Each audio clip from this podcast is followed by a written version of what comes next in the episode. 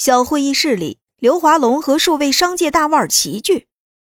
刘总、杨总、马总、张总，按照计划，萧然等人已经顺利投到荒岛，基因培养直播计划可以顺利开始了。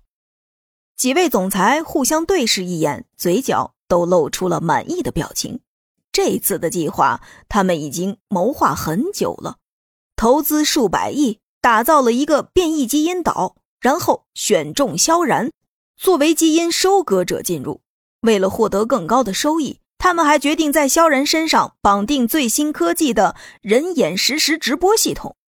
这种科技只需要在萧然的身体里植入一块十分之一平方厘米的芯片，就可以实现实时直播了。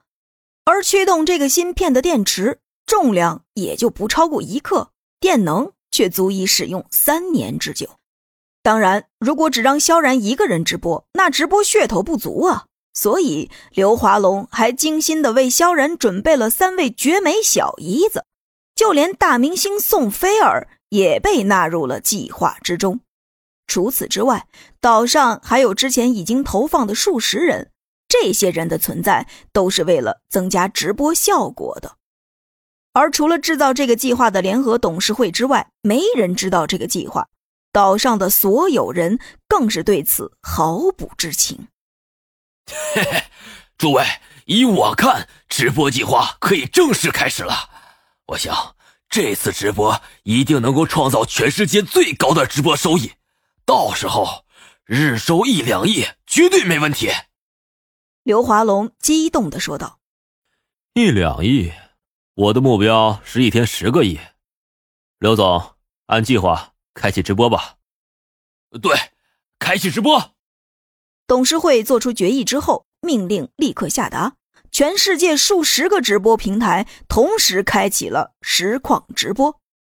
直播热点包括荒岛、美女、特种兵、冒险、变异生物等多个最吸引人眼球的。直播开启之后，主角度便锁定了萧然的视野。短短几分钟，全世界同时在线观看的人就突破了一个亿呀！